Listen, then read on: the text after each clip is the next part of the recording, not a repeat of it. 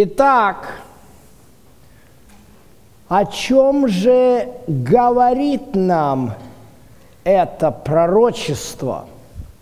Как на новой земле вдруг мы будем, оказывается, что ли, жить всего сто лет, это явно не согласовывается с записанным в книге Откровения, 22 глава, где сказано, да, «И увидел я новое небо и новую землю, и новый святой город Иерусалим». И здесь все есть то же самое, да, и новая земля Иерусалим, да. Но там нас написано «смерти, болезни и плача не будет». А здесь у нас плача-то не будет. Болезни вроде тоже не будет.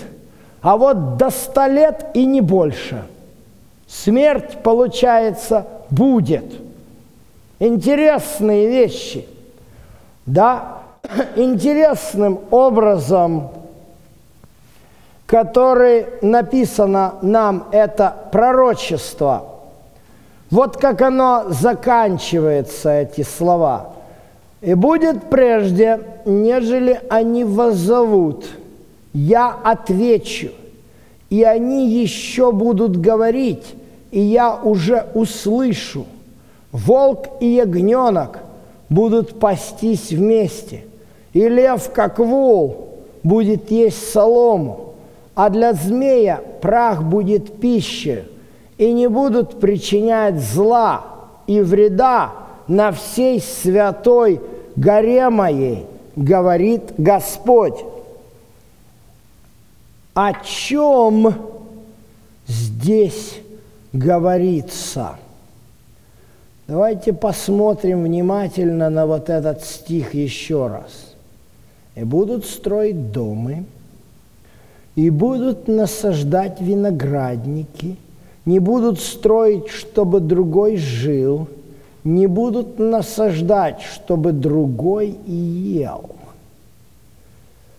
Подобные слова, оказывается, уже где-то звучали по отношению к благословениям заветах дарует тем, кто соблюдает его заповеди.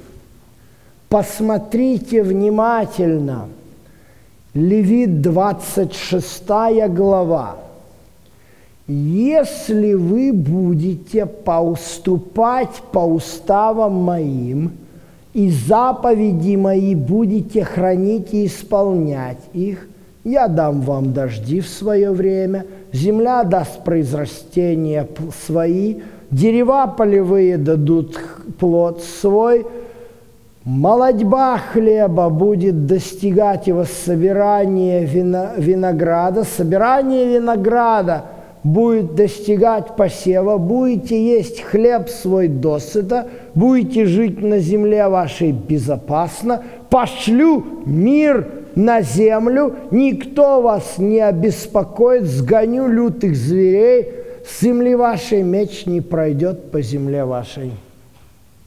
Вы видите, как эти слова в книге Левит отражает пророк Исаия, когда он говорит о том, что они будут строить дома и насаждать виноградники, как будут говорить о том, что не будут трудиться напрасно – не будут насаждать, чтобы другой ел. Вы понимаете, что значит, чтобы другой ел? Значит, что не придет враг и не потопчет ваши посевы, и не ограбит вас, и не заберет. Вот о чем говорит нам Исаия – у Исаи новая земля это не то же самое выражение, что у Иоанна в книге Откровения. Вы понимаете? Насколько важно читать Библию в контексте. У Иоанна новая земля – это полностью измененная земля, на которой нет ни следа от греха. А у Исаи, это у Иоанна в Откровении, а у Исаи новая земля – это восстановленный Израиль. Я скажу больше. Это Израиль, которому Бог дает новый шанс, еще один шанс. Потому что если посмотреть на всю книгу пророка Исаи, то там предсказывается вавилонский плен, естественно, за идолопоклонство, мы уже об этом говорили немножко, когда разбирали книгу пророка Еремии, показывает, первая часть, 39 глава, заканчивается словами, что э, вот посмотрите, как ты, царь Езеки, вавилонскому царю, этому Миродаху Баладану, показал все сокровища, вот так все сокровища пойдут, будут унесены через какое-то время. Ну, не в твоей жизни, но все равно будут унесены. Это 39 глава. А 40 глава, как бы, типа, проходит уже время, какой-то Исаия начинает я с. Утешайте, утешайте народ мой, ибо за свои беззакония он получил вдвойне. И вот заканчивается книга пророка Исаи восстановлением Израиля, который фактически получает те благословения завета, которые не были получены раньше. Но, друзья мои, давайте внимательно посмотрим на благословение завета. Как мы получаем благословение завета? При условии написано, если будете по уставам моим поступать и заповеди мои будете хранить и исполнять. Понимаете? Окей. Вот оно условие. То есть завет не может быть просто так. То есть есть благословение, когда будет исполнять, а есть проклятие. Давайте посмотрим на пророчество Иезекииля, 37 главу, которую мы с вами читали – и увидим, что оказывается пророчество Иезекииля о возвращении в землю, о том, что там будет царь Давид, и о том, что заключу с ними завет мира, завет вечный, устрою, размножу, поставлю среди них жилище мое навеки, и будет у них жилище мое, и будет, буду их Богом, а они будут народом моим. Это то же самое, что там же в 26 главе книги Левит, только другие стихи. Вот вам поставлю жилище, вот вам душа моя не возгнушается, вот вам будете Богом, будем моим народом. Вы видите, насколько похожи эти стихи? Опять же, и Исаия в конце своей книги, и Иезекииль тоже в конце своей книги показывают израильский народ, который возвращается из вавилонского плена и, наслаждается благословениями завета. Вы видите, совершенно это не соответствует никакой современной исторической ситуации. Никак, никаким образом невозможно притянуть современную историческую ситуацию с тем, как образовалось государство Израиль, к этим пророчествам. Никаким образом это не притягивается. Вы понимаете, все эти идеи и все эти притягивания за уши, которые используют футуристы, тут стишок, там стишок, они все крутятся вокруг одной основы. А основа, первое, второе Фессалоникийцам, вторая глава, что человек греха, сын погибели, должен был сесть во храме Божьем и назвать себя Богом, друзья мои. Опять же, подобные вещи никоим образом не вяжутся с реальностями иудаизма. А, дело в том, что если мы хоть чуть-чуть знаем левитский закон и знаем немножечко, как устроен храм, то мы понимаем, что в храме внутри кто-то может сидеть. Где? Во святом святых на ковчеге завета там находится слава Божья, шхина. Туда уже, по-моему, с самого начала создания святилища пара человек попытались зайти. Знаете, как эту пару человек звали? Одного Надав, другого Авиуд. Вы понимаете, что если рассуждать, что евреи отстроят храм такой, как в Ветхом Завете, и туда, то если так будет, то как в Ветхом Завете должна быть слава Божья. Что, придет Антихрист, эдакий такой человек греха, понимаете, Гитлер, и, знаете, зайдет так через завету, и этой славе Божьей. А ну-ка подвинься, я посижу на Херувиме, буду вместо тебя тут. Ну абсурд, абсурд полнейший. При ближайшем рассмотрении все эти идеи разваливаются, как карточный домик. О чем говорит первое посла... второе послание Фессалоникийцам? Там основной аргумент – упирается на то, что это должен быть человек. Да, ну посмотри, воссядет, как выдавая себя как Бог. Так, где-то, по-моему, такое выражение уже было. Не читали про одного такого царя Вавилонского? У него имечко еще было. Исайя 14 глава. Деница, сын Зари. А вы помните, о чем он мечтал?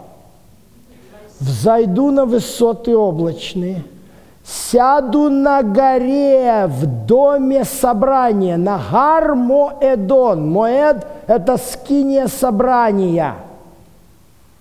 «И буду подобен Всевышнему».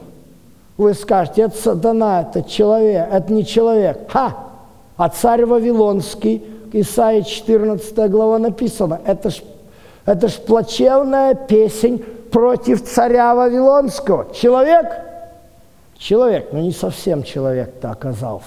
Но в Исаии он сначала выступает как человек, царь Вавилонский. Потом оказывается, что это интересный царь Вавилонский. У него имечко по-латински переводится, вот это сын зари, Люцифер. Вот оказывается-то, в чем решение проблемы? Ну а что же сделать здесь?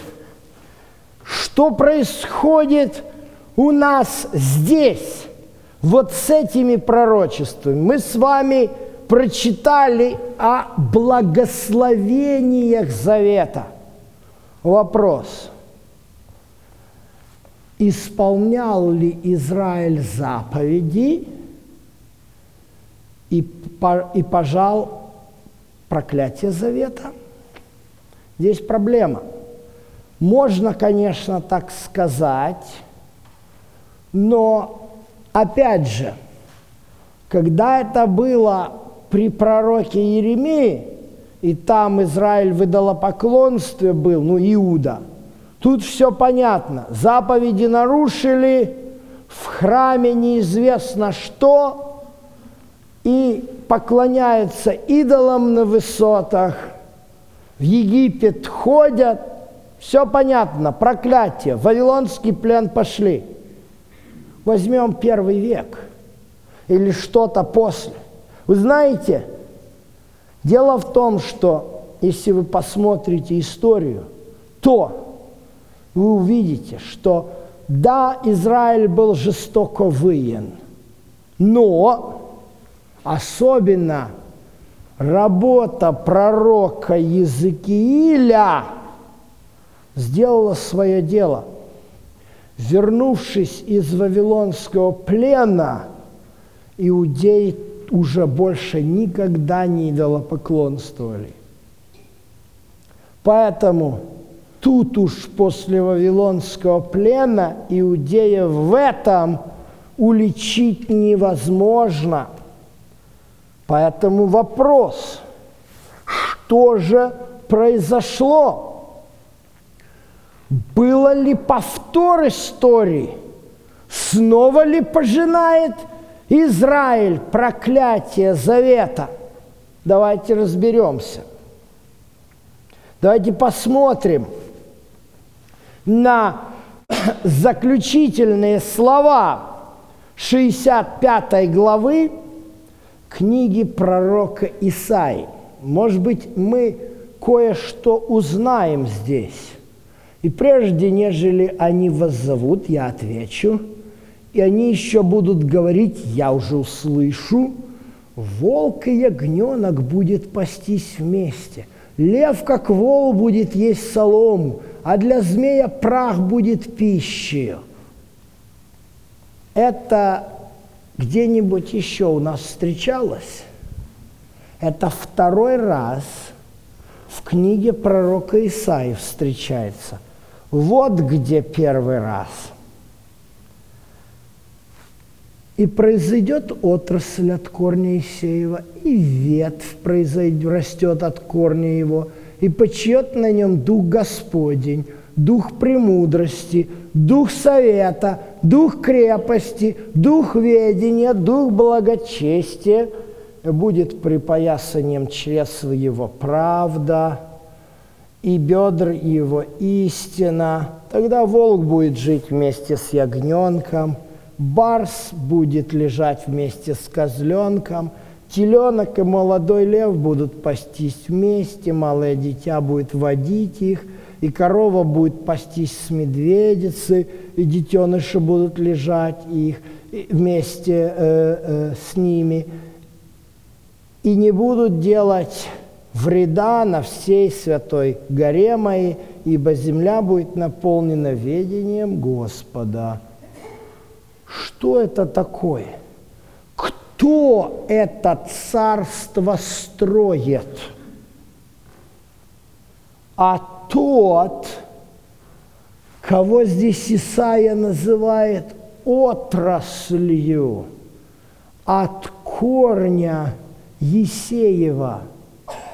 Вы понимаете, кто такой отрасль от корня Есеева?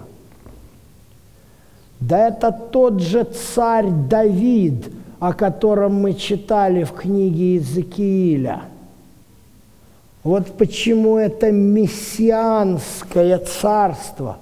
Вот оказывается, как Господь желает, чтобы был реализован в еврейском народе второй шанс. Вот оказывается благословения завета – по возвращении из Вавилонского плена должен был Израиль наконец обрести истинного царя Давида. Обрел? Давайте посмотрим. Давайте посмотрим. Вот что пишет Исаия. Посмотрите, обратите внимание – почиет на нем Дух Господень, Дух мудрости, разума, совета, крепости, ведения, благочестия. Видите, семь духов, да? Отсюда в книге Откровения. Семь духов пред престолом Божьим. Посчитайте. Раз, два, три, четыре, пять, шесть, семь. Вот откуда семь духов. Вот. И вот еще Исаия пишет. Дух Господа Бога на мне. Это на ком? На Исаия? А посмотрите дальше. Ибо Господь помазал меня. Кто это говорит? Тот, кто есть помазанник Божий, тот, кого Господь Духом Своим помазал. Помазанник по-еврейски Машиах, в латинской транслитерации Мессия, а по-гречески Христос, помазанник. Кстати говоря, мне часто приходится спорить здесь с некоторыми раввинами, которые говорят, а, помазанником является э, царь, потому что на его Илея помазывают, и первосвященник. Все правильно. Любой царь израильский, любой первосвященник израильский тоже называется Машех.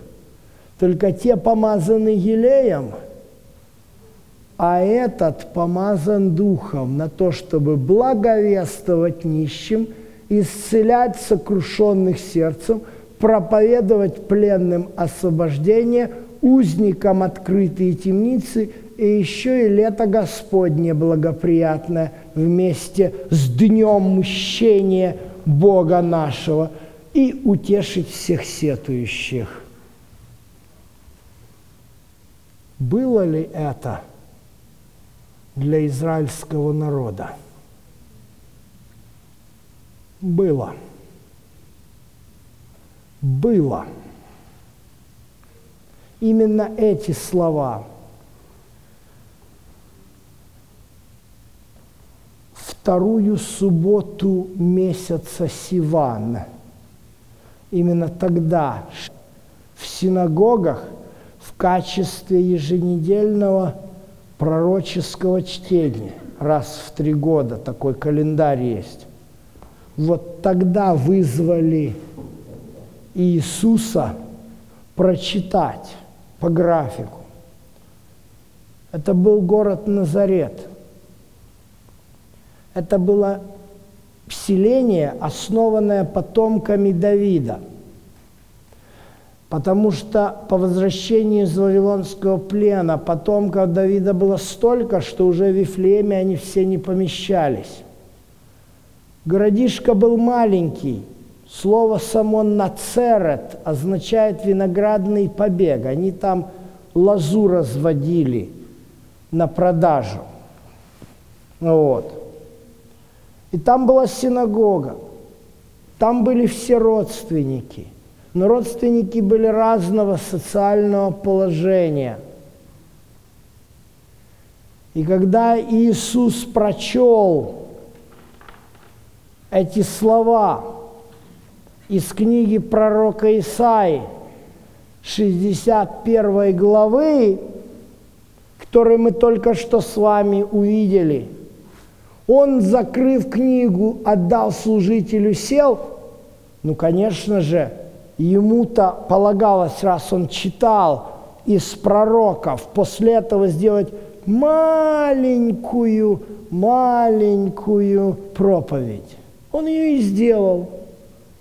Вот он сказал им, всего одно короткое предложение. Ныне исполнилось Писание, слышанное вами. А ему в ответ, а кто ты такой? Не сын ли ты какого-то там плотника Иосифа, что ты посмел претендовать на роль самого помазанника Божьего? Не сильно ли ты забрался высоко? У нас есть познатнее родственники. А давай-ка мы тебя камнями побьем. Понимаете теперь, что означают слова Иоанна? Пришел к своим, свои не приняли. И Иисуса-то многие приняли. Соседний город, 20 километров, Капернаум, это был его база – там были такие же евреи, которые принимали Иисуса. Там был начальник синагоги Иаир, который веровал в Иисуса. Там другие были люди. Но родственники, семья Давидова, вот свои, они-то решили, что Иисус непонятно как родившимся – был ли Иосиф его отцом или не был Иосиф его отцом. Ну, мы-то понимаем, что не был. Но они-то понимают это совершенно по-другому. Понимаете? Вот она проблема. Вот он шанс. Вот пришел царь Давид. Они сказали нет. Так если царя Давида нет – так вот, и пророчества нет. Вот и благословения завета нет. Понимаете, где корни? Вот где все-то обломилось. Заповеди исполняли, идолам не поклонялись, но через личные амбиции переступить не смогли. Печально, печально, друзья мои, но это ли конец? Да. Еврейскому народу пришлось пережить много. Разрушение храма тяжко сказалось на их дальнейшей истории. И, как мы уже говорили, само разрушение храма, оно не было наказанием евреям за что-то, потому что храм должен был уйти. Но проблема-то в чем? Если бы они все его слушали, когда он говорил в Евангелии от Луки, вот, когда увидите город, окруженный войсками – все уходите. Но слушали, те, кто слушали, те выжили. А те, кто не слушали, потом еще предали его смерти. Они же в пожарище и погибли. Понимаете, тяжело, нелегко. Мы говорили уже неоднократно о разных аспектах, понимаете?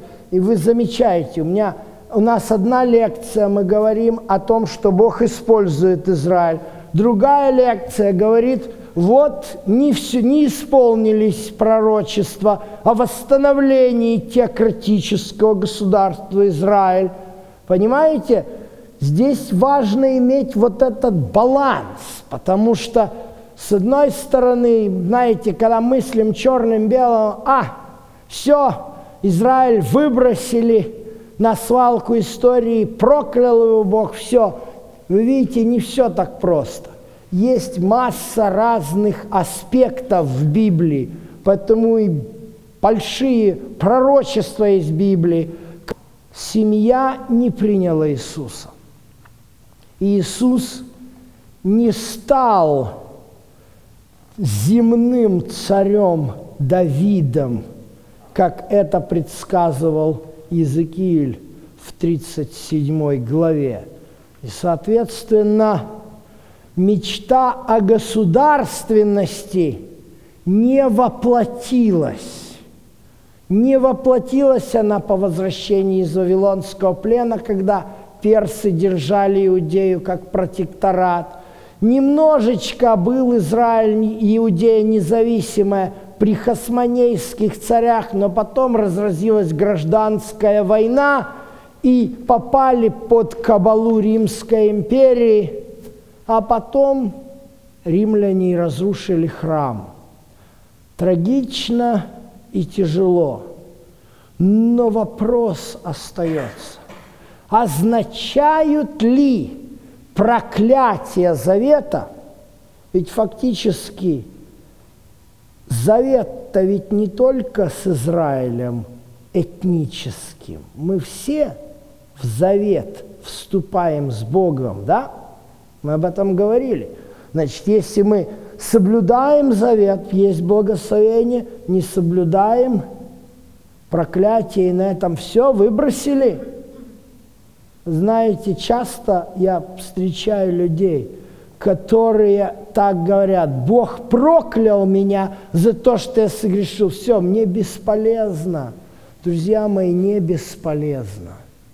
Посмотрите концовку 26 главы Левит, чтобы вам увидеть любовь и милость Бога ко всем, ко всем, кто считает себя народом Божьим, народом Библии. Я уже говорил, язычник спастись не может. Но народ Библии не ограничен этническими рамками – и вот о всех пишет Господь. И когда, и тогда, как они будут в земле врагов его, я не презрю их и не возгнушаюсь ими для того, чтобы истребить их и разрушить завет мой с вами. Вспомню для них завет с предками, которых я вывел из земли египетской – пред глазами народов, чтобы быть их Богом. Друзья мои, Господь не обещает восстановление ветхозаветного теократического Израиля, но Он обещает помнить завет и не презреть, и не возгнушаться. Это великая любовь Божья. Даже когда мы согрешаем и отступаем, Бог не презирает в этом Его бесконечная любовь и милость. Аминь.